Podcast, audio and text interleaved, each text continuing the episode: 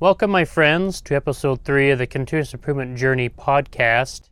I'm Hayden Barker from Continuous Improvement Journey, where we help you take continuous improvement to the next level so you can destroy your organization's status quo, devastate your competitors, fuel revolutionary innovation, and maybe have an opportunity to ruffle some feathers in the Lean and Six Sigma community.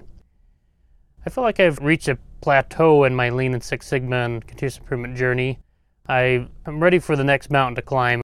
I've read all kinds of books and listened to many podcasts related to Lean and Six Sigma and continuous improvement.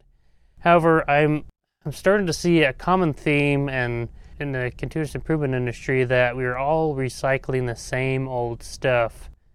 Now, there are many different reasons for that. However, I find that there are two common reasons, or maybe even two groups of people. Either we have not mastered the Lean and Six Sigma basics, which I don't know, maybe it's probably true for all of us.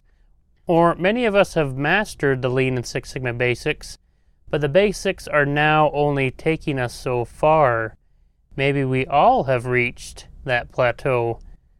Since I'm always wanting to learn more about different continuous improvement techniques, I have a long way to go for how we can more effectively implement continuous improvement in every organization around the world. And that, I believe, is the ultimate goal we should all rally together and work towards is finding new ways to effectively implement continuous improvement principles in every organization around the world. That is what I have to offer the world. I feel that the less we argue with each other like children about what improvement tool is better, whether that be arguing if Lean, Six Sigma, or Theory of Constraints is better, or that Deming is some kind of god, the more we can have adult conversations about continuous improvement. We will not always agree with each other, and that's honestly okay.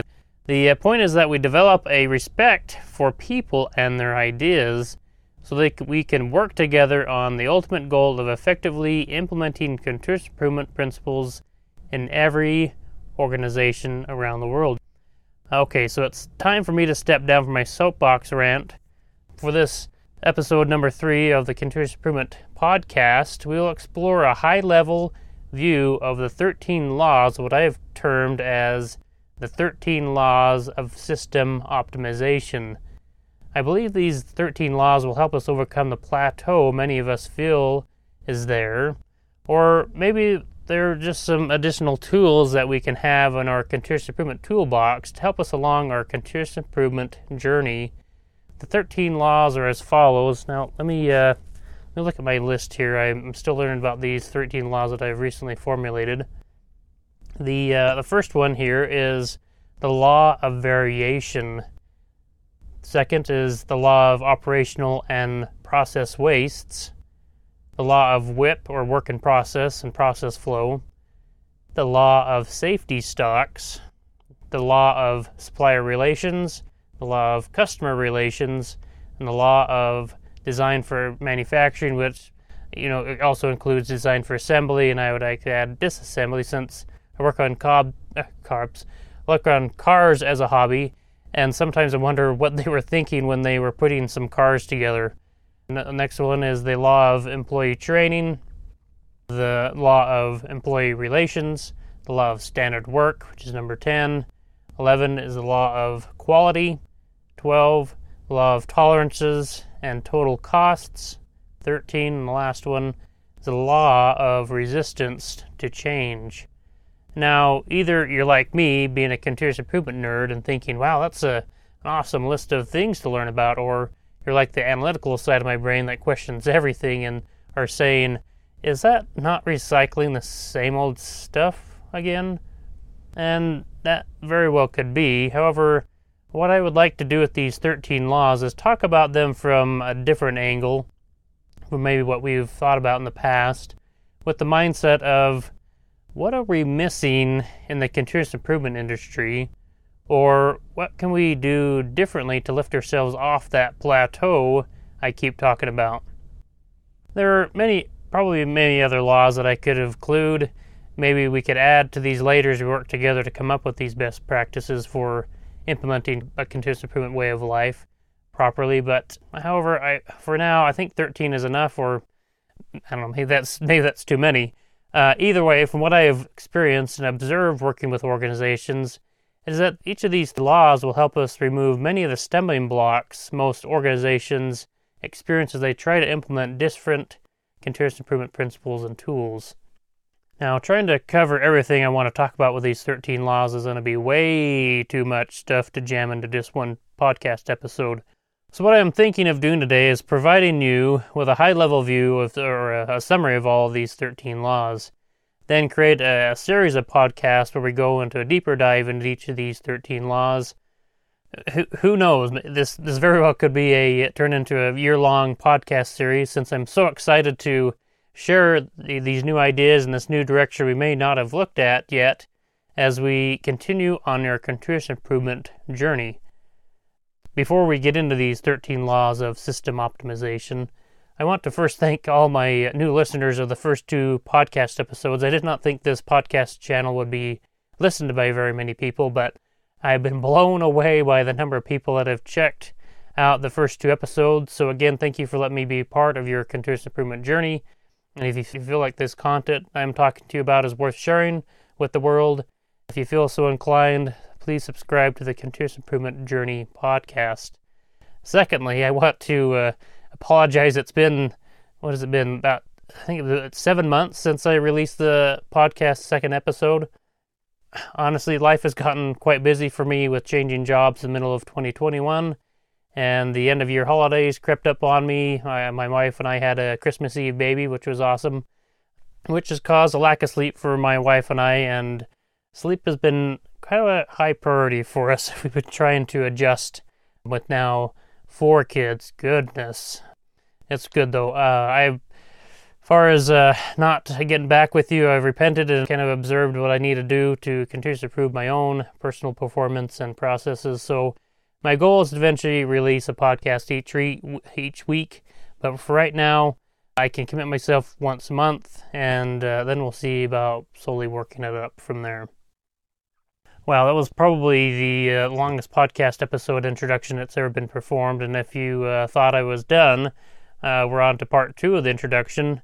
If there is, know, such a thing as two introductions, but uh, first let me introduce the Continuous Improvement Podcast platform if you're joining us for the first time. Uh, a lot of what I teach is on the about the next level of traditional lean and lean manufacturing by looking at these traditional prin- principles through a, a different lens where we can build on that knowledge and training you have already have about lean, Six Sigma, and continuous improvement fundamentals. Now, understanding or knowing the basics and fundamentals of lean and Six Sigma is a crucial step. However, I, have been frustrated as we've not moved on from the fundamentals or resolved many of the old, uh, the same old recycled stuff about Lean and Six Sigma.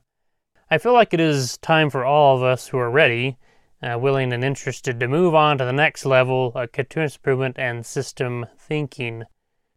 When we first learn about continuous improvement, we do need to cover the basics and fundamentals, much like learning general information and you know when we went to high school and then moving into pursuing or uh, like an undergraduate or bachelor's degree from a university.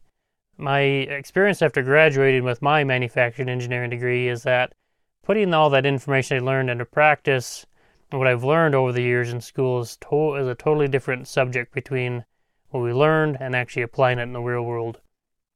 Because when we first get our first job after graduating or moving into a master's degree or even a doctorate degree, we dive into real world applications and that's what I feel, at least from my experience, is where le- the real learning and progress happens the most. In other words, there is kid lean, and then there is adult conversations in continuous improvement. I get a feeling that there are many of us out there that are getting burned out, including myself, on kid lean and have a really good basic understanding of what it is. I also feel I get a feeling that there is a great need or urgency or an opportunity for us to move on into the next chapter of our continuous improvement journey. Hence, that's why I named my company Continuous Improvement Journey because the road of continuous improvement is not a destination, but as we've uh, you've probably heard before, it is a journey. Now, what I would like to do is help you take off your lean training wheels and help you learn to balance on your own.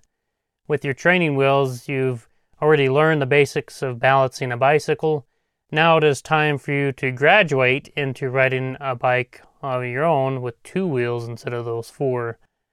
As I have raised my two older kids who have had training wheels on their bike, uh, it seems that they were just fine on smooth pavement or sidewalks with training wheels, but when we went on rides as a family into areas with no sidewalk or we were traveling on dirt or gravel, whenever one of my kids would drive over a low spot with their training wheels uh, or like a pothole, the, the back tire would lift off the ground and they would left spinning their back tire. And in a way, their training wheels were what were holding them back.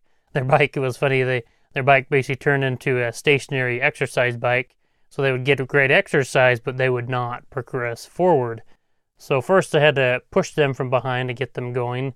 Then next I taught them to stop pedaling and push off with their back legs to get out of the rut. And then when they were ready, I helped them take their training wheels off so that they were not held back from those training wheels because in real life situations and when the train became became uneven, they didn't progress forward. They didn't have the tools and things knowledge necessary to progress forward. So Similar to how I help my kids graduate from their training wheels, I'd like to help you take off your lean, lean training wheels uh, for those who are ready and, and eager to learn. Well, finally, after two introductions, we're moving into, well, I guess, uh, I guess it would be a third introduction that covers the meat of this podcast episode, where we'll be covering a high level view or introduction to these 13 laws of system optimization in, in physics, many laws govern our world of how things operate or are kept under control and often become predictable as we study those a little bit more. Two examples are the law of gravity and aerodynamics. So, thank goodness that these laws are kept under control and that they're always predictable because if not, airplanes would not fly, and I can't imagine what life would be like if gravity suffered from variation like our organizations and our supply chain systems do. There are many different other examples of laws and theories from the, the world of physics where each have been studied in depth by somebody. Then that somebody or that someone later realized that there was predictable patterns and, and laws that these phys- physical phenomena followed. As a result, equations were formulated to help calculate and predict the outcome of each law of physics or phenomenon.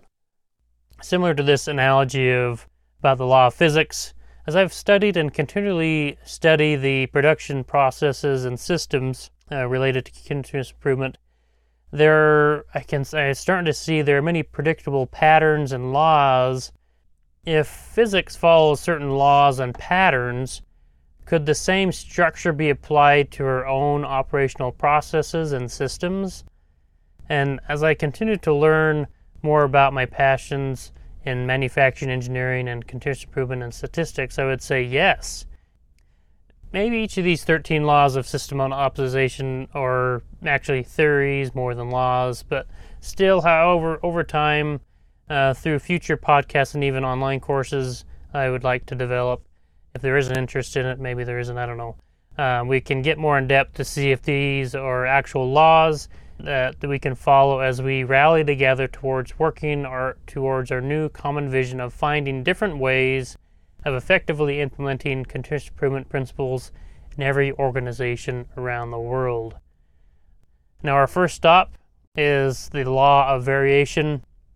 I have a little bit introduction to that. Uh, similar to how the fundamental laws of gravity keeps our solar system in check to prevent planets from flying off into outer space away from the sun, or similarly controls how atoms work and how they're how they're supposed to, and they are predictable. Thank goodness. The law of variation is the most important law of system optimization, which is why it's first. That we need to, that it needs to be studied in depth and understood before we take make any decisions that will affect the future of our organizations. I guess one question that could come up is how do we study something variable or random like variation? the vision we want, or I guess what I'd like to see, is to have organization grow become optimized to improve the quality of the lives of our employees and society in general. If this is not our focus, organizations will slowly fly off into outer space and will become lost and forgotten as other companies have their, this vision always in their focus. Every process or system has variation. we cannot eliminate all variation, but we can gain an upper hand as we study and understand the variation present in our systems. As we learn more about this variation in our processes and systems, we will come to know that the variation present tends to have reoccurring patterns and trends.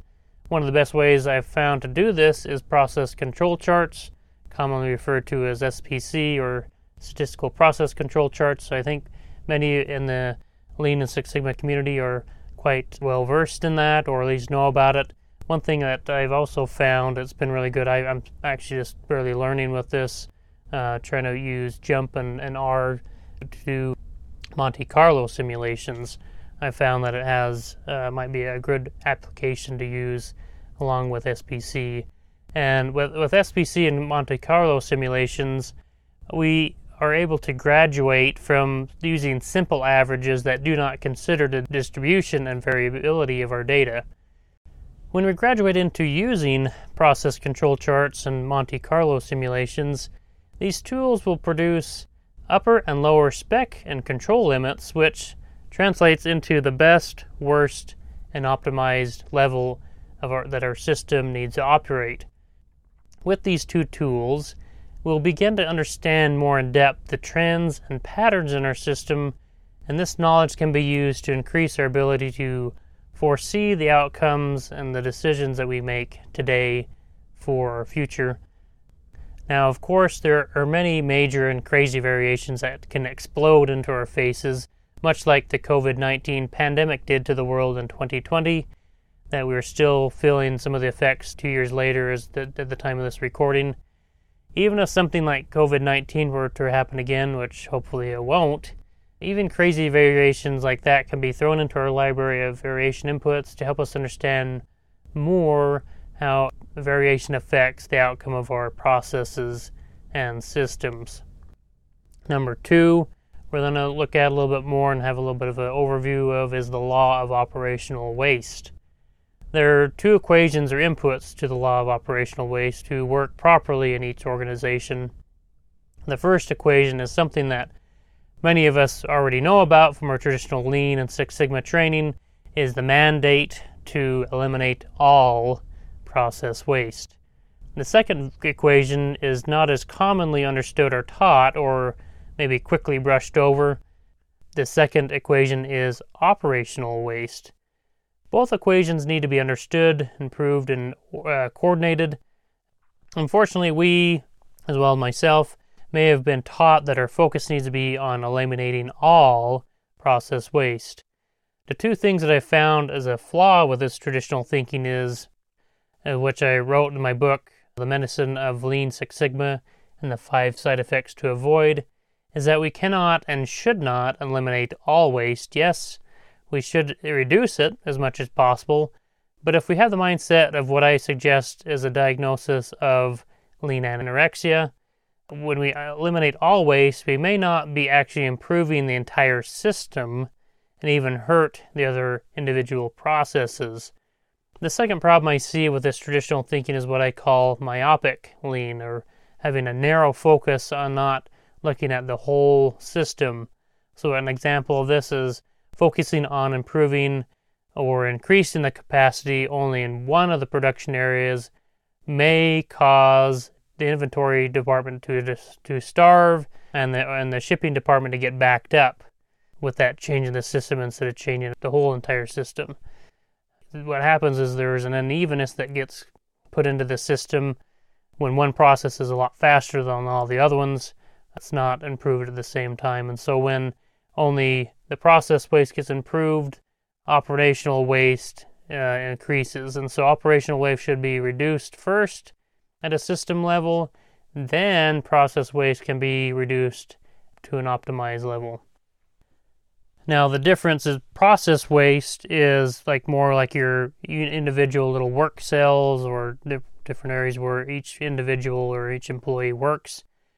Operational waste is like like covers the whole system, and so we have there's a whole bunch of small process uh, wastes that add into the operational waste. And what I have found from my from my experience is that yes, process waste needs to be reduced, and some people say, oh, we need a 5S stuff, or we need to make sure the screwdriver is exactly right here so we can save seconds or minutes.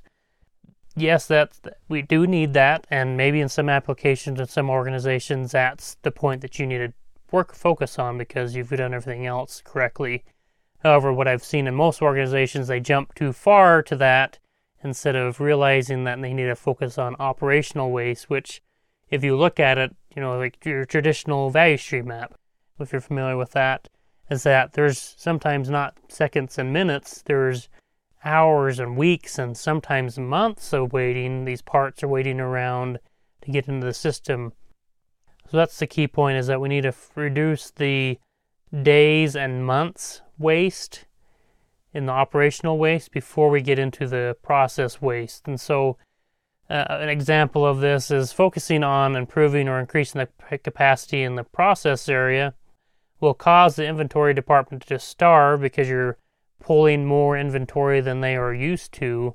And then, as a cause of this, the shipping department will get backed up because they're not, again, they're not used to you producing 25% more or whatever it might be. And so, this will cause unevenness in the system when only process waste is improved. And so instead, operational waste should be improved first at the system level. Then we can yeah, eliminate the process waste to an optimized level. Next is the law of WIP and process flow. Now, many of us are familiar with WIP and work in process, and some even go to the extent that it is of the devil to have any type of WIP lying around. Uh, this thinking is partly true. However, there is certain amount of WIP that we need to have to overcome the natural variation in our system with standard WIP or critical WIP levels. And so when we go into a little bit deeper dive into this law is that we will use optimization modeling to find the most optimized level of WIP to not starve our system and not overwhelm each of the processes in the entire system. All right, I think what we'll do here is wrap up episode three and have this be the end of part one of the series of the 13 laws of system optimization. We'll continue on next week with episode four, cover the remaining laws four through 13. In the second part series of the 13 laws of system optimization. Thanks everybody for listening, and we'll see you next week in episode four.